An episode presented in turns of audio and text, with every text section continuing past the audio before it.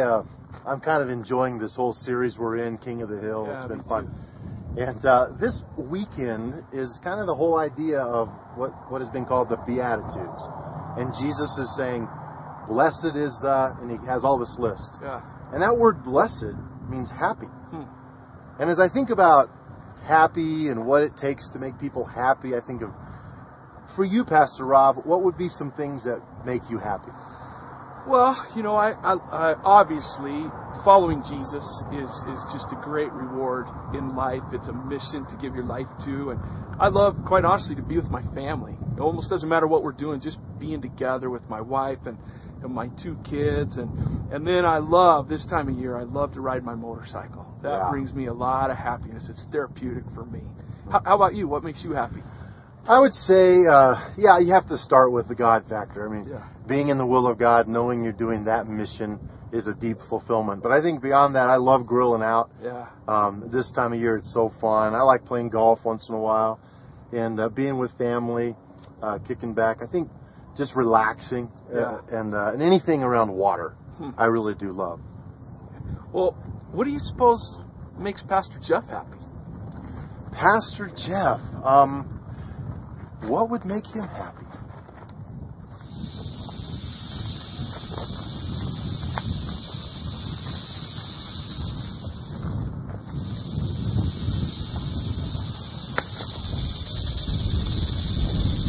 Is he snake hunting?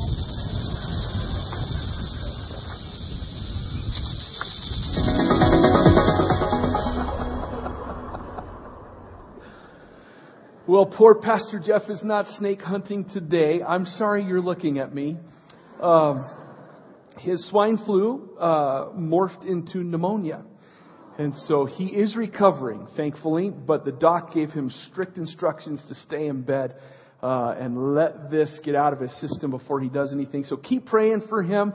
I was going to even try to like spike my hair or something just to try to try to give you the feel. What do you think of if you were asked to finish the sentence "happiness is"? How would you finish that sentence? What is it in your mind when you think of happiness? What what is it that that shapes happiness? That's a challenging word in our culture. It's been kind of diluted, hasn't it? Because it's so it's so subjective. I mean, there's so many different opinions about happiness. There's one who might say happiness is an opera well performed. And then there's the guy who goes, well, happiness is a cold beer and NASCAR. You know? That was the yeah, it's just subjective. Neither one of those sound all that happy to me. And so, what is happiness? I mean, we ought to think, we ought to think that through because even our Declaration of Independence as a nation says, part of our Declaration uh, of Independence says that we hold these truths to be self-evident, that all men are created equal, they are endowed by their Creator with certain unalienable rights. Among those rights are life, liberty, and the pursuit of happiness. So our founding fathers say that the pursuit of happiness is a right given us by God. Is it? Is that a right God says we have to pursue happiness? How does God define happiness? What does God say happiness is? This is just an interesting word. Here's some others who, who have offered thoughts on what happiness is.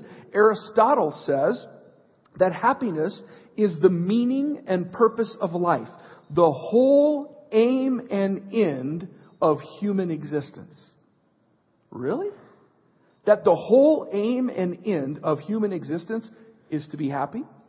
Well, we certainly live in a culture where people live like that, don't we? Who will do anything and everything, whatever it takes, as long as I'm happy. He also says, Aristotle, happiness belongs to the self-sufficient. Now, is that what God thinks of when he thinks of happiness? Here's one I like. Spike Milligan says, money can't buy you happiness, but it does bring you a more pleasant form of misery. So, I guess I kind of agree with that one. Mark Twain says, happiness ain't a thing in itself. It's only a contrast with something that ain't pleasant. So he, that's happiness in his mind. Woody Allen, the great philosopher, says, says life can be divided into the horrible and the miserable. Thank you, Woody Allen. Henny Youngman says, what's the use of happiness? It can't buy you money. this is a good one. Socrates, Socrates says, by all means, marry. If you get a good wife, you'll become happy. If you get a bad one, you'll become a philosopher. so, and, then, the late George Burns says that happiness is having a large, loving, caring, close-knit family in another city. That's what he says. So, what is this idea of happiness? We need to talk about it because Jesus begins the Sermon on the Mount, the best known teaching of Jesus in all of Scripture. He begins the Sermon on the Mount by talking about happiness. Now, as you know, we're in this series called King of the Hill, and we're taking a look at the Sermon on the Mount in Matthew 5, 6, and 7. And last week, Last weekend, we kind of set the stage for this series. We talked about the fact that Jesus, the rabbi, sat down, taking the position of authority that rabbis would take, and opened his mouth and began to teach authoritatively. And the subject of his teaching was the kingdom of heaven. He had traveled throughout all of Galilee, proclaiming a simple message repent, change, turn, for the kingdom of heaven is near. Heaven the dwelling place of God had drawn near to humanity in the person of Jesus Christ. Heaven was exploding on the earth in the person of Jesus. And so Jesus begins to speak from the sitting position of a rabbi, and the first nine statements of his talk, he begins with nine statements that start with the word blessed. Now we know these as the Beatitudes, and normally we see them as eight Beatitudes because two of those statements deal with the same thing, which is per- persecution. Beatitudes, we call them Beatitudes because that word Beatitude comes from the Latin word uh, that means blessing or blessed, and so we call them Beatitudes. But the Greek word that's used here for blessed the way he starts nine of these first statements in this sermon, the Greek word is a word that is uh, that that means something pretty radical and extreme when it comes to happiness. The Greek word is makarios, and that word means happy, fortunate, blissful, or supremely blessed. In fact, it was the Greek name that was given to the island of Cyprus. And the reason it was given to the island of Cyprus is because Cyprus was a place, because of its location, its climate, its soil, its minerals, it was believed to be a place that lacked nothing. It had it all. And so the idea behind this Greek word is one of having it all. In fact, this will give us a picture. It's the Greek word that was used to describe the state in Greek culture of Greek gods who were, were in such a state of bliss because they weren't subjected to the things human beings were subjected to, like pain and suffering. The word to describe their state in Greek was this word, makarios. This word blessed. It's an extreme word that Jesus uses for happiness. And he uses it nine times in the opening statement of this sermon. And what makes it so radical and so interesting are the words that he associates with this extreme word for happiness.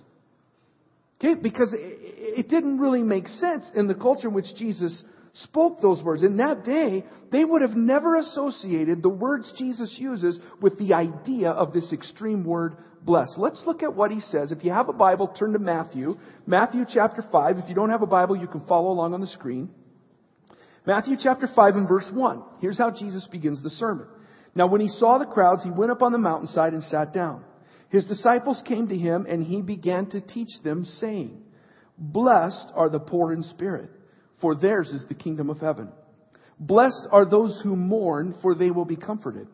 Blessed are the meek, for they will inherit the earth. Blessed are those who hunger and thirst for righteousness, for they will be filled. Blessed are the merciful, for they will be shown mercy. Blessed are the pure in heart, for they shall see God. Blessed are the peacemakers, for they will be called sons of God. Blessed are those who are persecuted because of righteousness, for theirs is the kingdom of heaven. Blessed are you when people insult you, persecute you, and falsely say all kinds of, of evil against you because of me. Rejoice and be glad, because great is your reward in heaven, for in the same way they persecuted the prophets who were before you. Now those, those phrases don't seem to make a whole lot of sense. I mean, if you go out and, and do some Christmas shopping this year and you look to find, you remember those little figurines that would say happiness is and it would be followed by a word or a statement? You're probably not going to find any figurines that you can buy for grandma that say happiness is poverty. Happiness is deep sorrow. You're probably not going to find a little figure. That's like opening a fortune cookie that says something like, hope you've made out your will. you know, that would, that's actually kind of funny. We ought to come up with a line of fortune cookies that say really horrible things. That, that's twisted, isn't it? I'm sorry. What, what's, what could Jesus be saying here?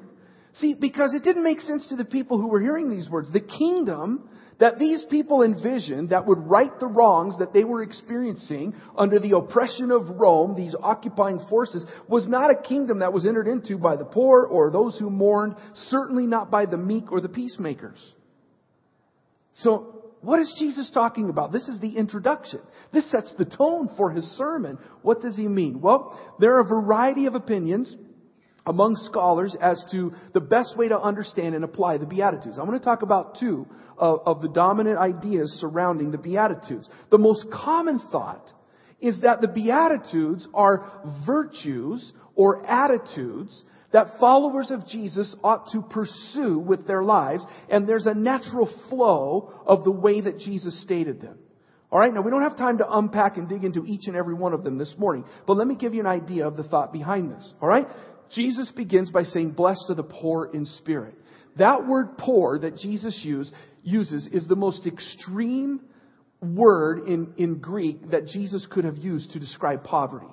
Okay? There are other words that describe, describe poor. This is the most extreme. This is talking about bankrupt or empty. It's a begging kind of poor. In fact, the word actually speaks of cringing or cowering like a beggar. It is total destitution that's being talked about here. And Jesus says, blessed are those who are like this. So the idea behind it is that what Jesus is talking about is, is that all of us have to come to a place where we recognize our spiritual poverty. That we bring nothing to the table when it comes to entering into the kingdom of God, being accepted by God. It has nothing to do with what we've done, it's all what He's done. There's nothing in us that merits the love and the mercy and the favor that God has shown us. It's just His grace. Right? That's the idea there. When I recognize that I am spiritually bankrupt, that I am destitute, I'm fully dependent upon God. Now, with that in mind, it always amazes me to, to see certain ones who have become kind of Christian celebrities, right? which is kind of an oxymoron anyway, when you think about it. But those who kind of have the idea that God's just pretty lucky to have gotten them on the team. Bless God's heart. He gets me to be part of His thing. Friends, we just need to understand whether the intent of this beatitude is to tell us this or not. It certainly is true that you and I bring nothing to the table when it comes to entering the kingdom of God. We do not enter the kingdom of God on our own power or by our own merit. We don't even enter the kingdom of God hobbling on a crutch. We enter the kingdom of God on a stretcher, fully dependent. And that stretcher is God's grace and the sacrifice of Jesus to forgive our sins, and we put our faith in the truth of that. Alright? That's important for us to recognize. Well, then it follows in the next statement, as we recognize our poverty of spirit, then, then what follows would be mourning. And he's not talking about mourning in this line of thinking over just uh, pain in life or circumstances of life. It's a mourning over our sin as we recognize how spiritually bankrupt we are and how great God is, His grace and His love extended to us, it causes us to mourn over our own sin. It is a godly sorrow that leads to repentance. Scripture talks about that. A godly sorrow that leads us to turn, to change. As we mourn over our sin, then we are comforted. As, as we discover the love and the forgiveness that is in Jesus, and it produces in us a passion for holiness and we pursue the way God wants us to live because we are overwhelmed by His incredible love and grace that He's shown to us. Alright? And so then that would lead to the idea of meekness. Blessed are the meek. Now meekness is a little bit of a challenging word to define. Paul uses it in referring to the meekness of Christ in one of his letters to the church in Corinth. It's not weakness, it is more along the lines of humility and gentleness and selflessness.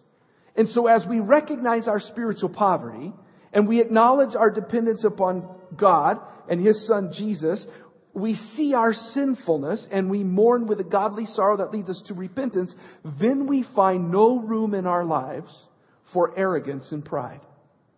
Only meekness and humility and a gentle, a gentle spirit. Well, then it leads to a hunger and thirst for righteousness. And when you look at the word righteousness, this is speaking of more than just a righteousness in relationship with our, in our relationship with God, a personal righteousness. This is speaking, this word largely speaks of equity or justice. And so as we walk through this and we, our lives are being transformed, this is the desire for the rightness of God to prevail where there is oppression and injustice. So the work happening in us is becoming a work that's happening through us.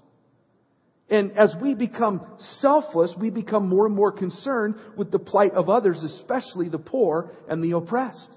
We begin to care about the things God cares about, and God cares greatly about injustice in our world, especially those, the plight of the poor and the oppressed.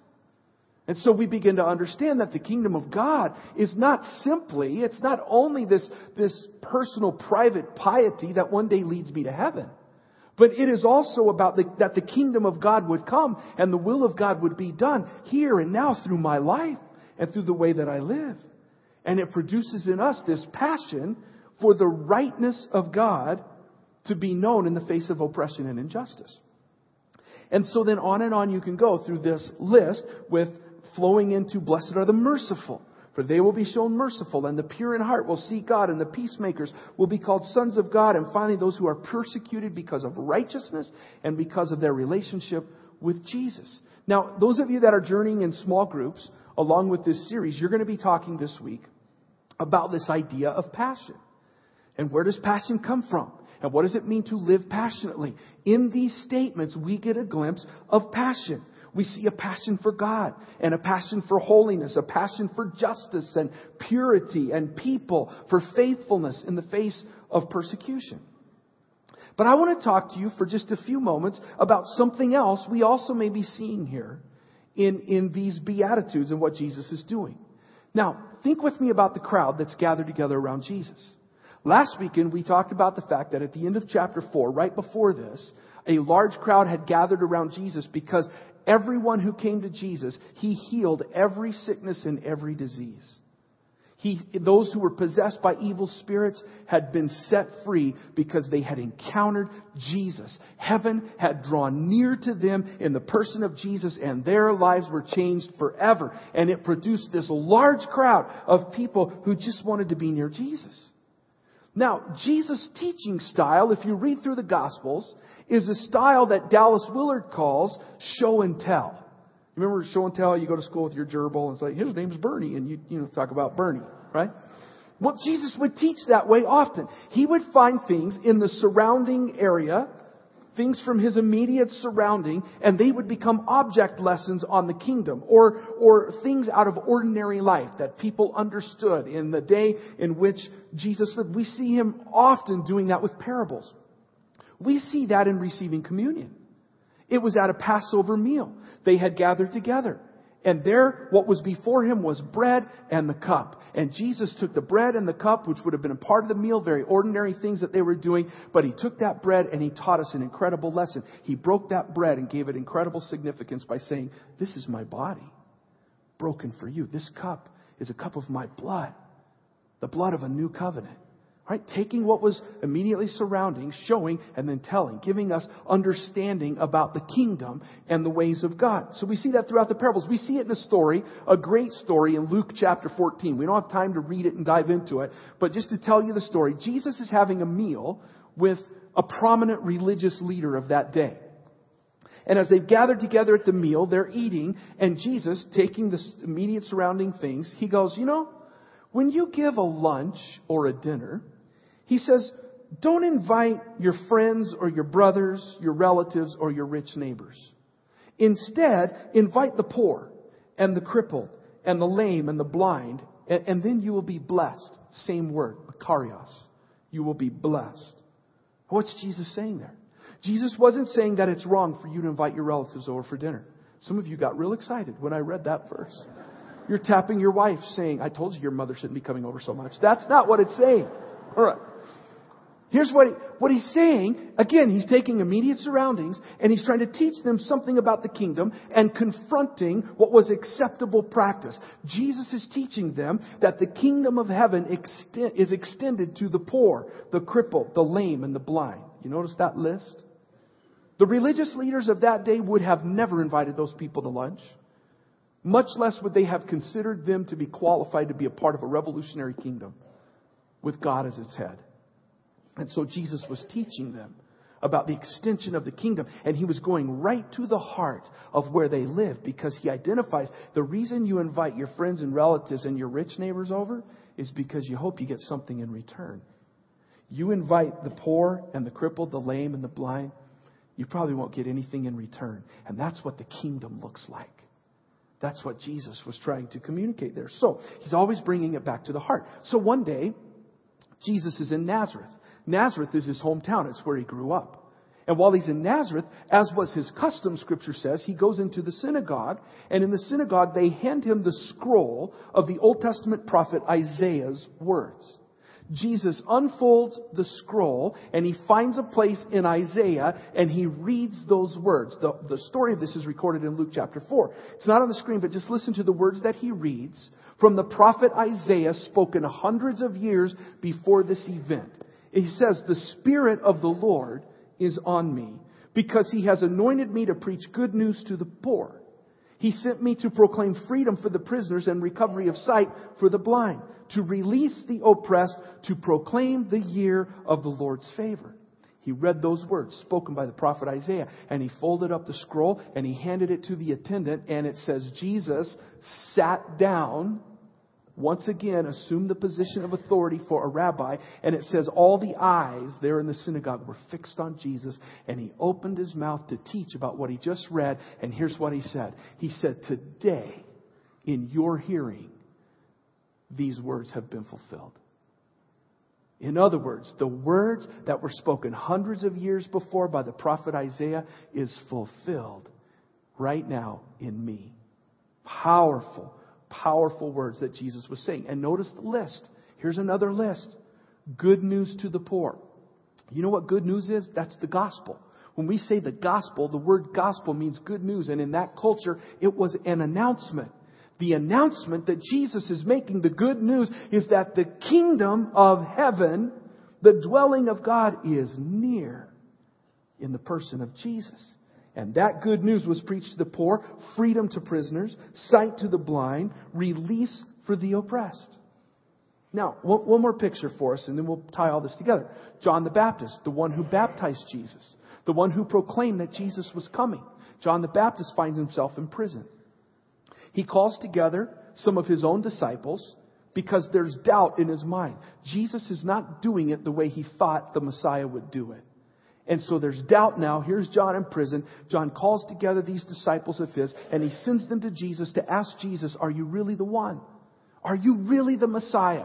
Are you really the one sent by God or have I missed it? Should we wait for someone else? And so the disciples go and they find Jesus and Jesus answers them by saying, Go tell John what you see and hear. And this is what he says. The blind receive sight. The lame walk. Those who have leprosy are cured, the deaf hear, the dead are raised, and the good news is preached to the poor. And then he says, blessed, same word, Makarios, blessed is the man who does not fall away on account of me. There's another list. A very similar list. The blind, the lame, those who have leprosy, the deaf, even the dead are raised, and the good news is preached to the poor. So we go back to the Sermon on the Mount. And here we are gathered together in this large crowd. Could it be that Jesus is doing a little show and tell? And when he says, Blessed are the poor in spirit, he may have even pointed out some people. Because there were people in that crowd who were spiritually destitute, bankrupt, far from God. But they had encountered Jesus, and the kingdom of heaven had exploded in their lives. And everything had changed because they had encountered Jesus. They were there in that crowd. I think one of the stories of an example of this that I love the most is Matthew. Matthew, who wrote the, the book that we're studying right now. Matthew was a tax collector. Matthew was far from God. Matthew was hated by the Jews. Tax collectors would collect taxes for Rome, which they hated in the first place, but then they also would draw their salary from whatever they decided to take from the people as well, and almost all of them were corrupt. And they would become wealthy at the expense of their fellow Jews. Fellow Jews hated them and didn't even believe them to be human beings. And yet when you read about the calling of Matthew, if you read it in Mark, Matthew was also known as Levi. Mark says that Jesus saw Levi sitting in the tax collector's booth. Luke says Jesus saw a tax collector named Levi. You know how Matthew records his own calling? He says Jesus saw a man named Matthew. Now it's a subtle little difference, but the Jews of that day would not see Matthew as a man. He was less than human, despicable and despised. He was far from God. But Matthew encountered Jesus. And the kingdom of heaven was extended to Matthew and it changed his life forever. Matthew was born spirit, spiritually bankrupt. And there were those there, no doubt, who had mourned. And by the way, Matthew celebrated by having a party and invited all of his other spiritually bankrupt friends over. And Jesus went to the party and got in a lot of trouble. There were those who mourned.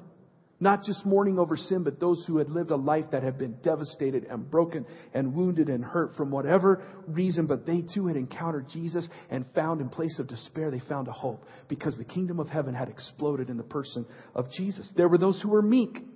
Some humble, some maybe even more than just humble, but maybe timid and afraid.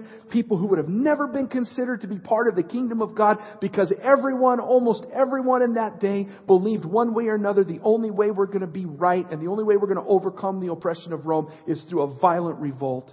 And so the meek would have never been considered to be part of the kingdom, and yet they had encountered Jesus and they too had been changed forever and the kingdom of heaven was extended to them. And on and on we go. Those who hungered and thirst for justice, even those who, who pursued a life of trying to live under the pressures of the law and, and get everyone else to live under the pressure of the law. Um, over and over and over again. Those who made peace, who would never be considered part of the kingdom, they were all there and they had all experienced the kingdom of God through the person of Jesus. Here's the point. There is no one, no one who is beyond the reach of God's kingdom. There is no one who is beyond the reach of His grace. These opening words are part of what got Jesus in so much trouble because no one was beyond His love. He loved tax collectors and murderers and prostitutes. He ate with sinners and he touched lepers. He never condoned sin, but he intensely loved people. And no one was beyond the reach of his love. These opening remarks of Jesus in this sermon paint a picture for us of the radical inclusivity of the kingdom of God. Jesus was saying that the kingdom of God was for all who would believe. From Pharisee to tax collector, from God fearing Jew to prostitute, and we read in the book of Acts, even for the hated Samaritans and Gentiles who were considered dogs by the Jews. It was for all who would believe. No one no one in Jesus' day was anticipating the kind of kingdom that Jesus proclaimed. You know the passion of Jesus. We talk about passion this week in small groups. If you want to know the passion of Jesus, Hebrews chapter 12 says, For the joy set before him, he endured the cross. What was the joy that caused him to endure the cross? First, I believe it was to bring glory to the Father. And secondly, it was that this kingdom of heaven this, this righteous rule, the righteousness of God would be extended to all who would believe. So humanity could be reconciled to the God who loved them and created them. Last weekend, after the 1130 service, I spoke with someone from, from church here who shared their story with me. I had not heard their story. They were a biker at one time in every evil sense of the word. They just didn't ride a motorcycle, but drugs and alcohol, sex and violence characterized the whole of their lives. They were spiritually destitute, bankrupt, but they encountered Jesus. They encountered the love of Jesus, and it radically transformed this person's heart. And the kingdom of heaven drew near to him in the person of Jesus, and he's a new person now.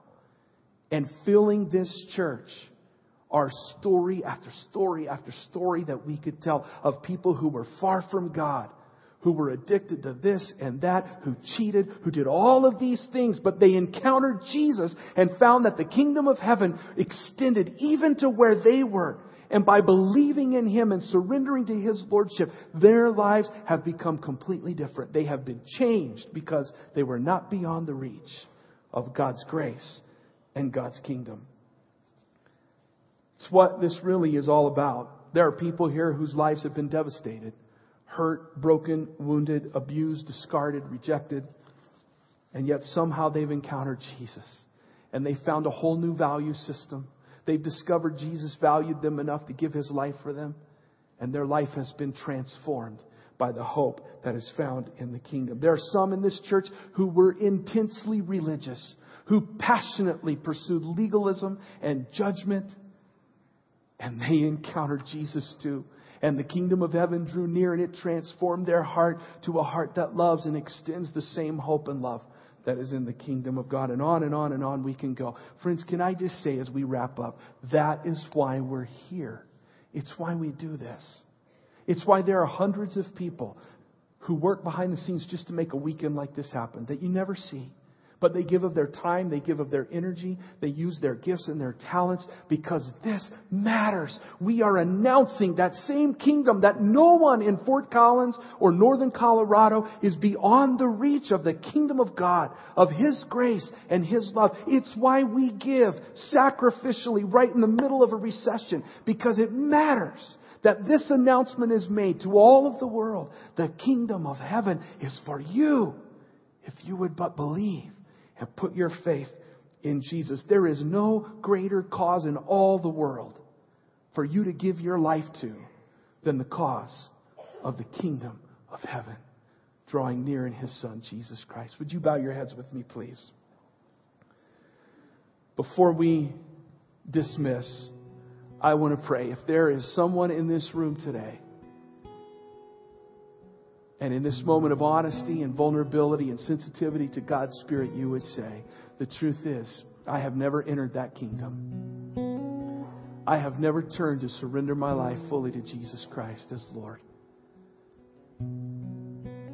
But somehow in my life, I believe that the kingdom of heaven is available to me, that it reaches even me. It doesn't matter who you are, what you've done, how messed up your life has been, what kind of baggage you may have. Kingdom of heaven reaches to you too. And if this is your moment of faith where you say, I want to trust my life to the king of that kingdom, with heads bowed and eyes closed, would you just raise your hand and say, Include me in this prayer because that's what I want to do today? Go ahead and raise your hand now if that's you. Thank you. Thank you so much. Thanks for being so honest and vulnerable. Let's pray together. Father, you see those who lifted their hands, not, not to me, not to, not to an organization. They lifted their hand to you, the God who knows everything about them and loves them anyway. The God who has declared over and over and over again that his kingdom can reach into the deepest, darkest corners of our lives, the deepest, darkest corners of our society, and bring life and hope as they raise their hand as a symbolic act of their heart turning from living for themselves, from being their own king, to surrender to you as King and Lord of their lives, Lord Jesus. Believing that your work on the cross is what enables us to be part of this kingdom. We don't bring anything to the table except our faith. We just trust you and we believe in the work that you've accomplished to accept us into your kingdom. I thank you for beginning new life in their hearts. And God, I pray that we as a church will never lose sight of the fact that we are not first and foremost an organization. We are not an address or a building, but we are a people. A people who have been transformed by the kingdom of God through Jesus. May we live as kingdom people. May everything we do be about making the announcement that the kingdom of heaven is near and available to all who would believe. Lord, I ask it in Jesus' name. Amen. Would you stand with me, please? I want to invite our prayer team to come at this time if they will. These are wonderful people in both auditoriums who would love to take your hand and pray for you if you need prayer for any reason today. Otherwise, I love you. Thank you for letting me speak into your life. Go from this place and be the church. Be kingdom people announcing a great, great news for our world. And that is that the kingdom of heaven is near in Jesus. God bless you as you go. Thanks for coming.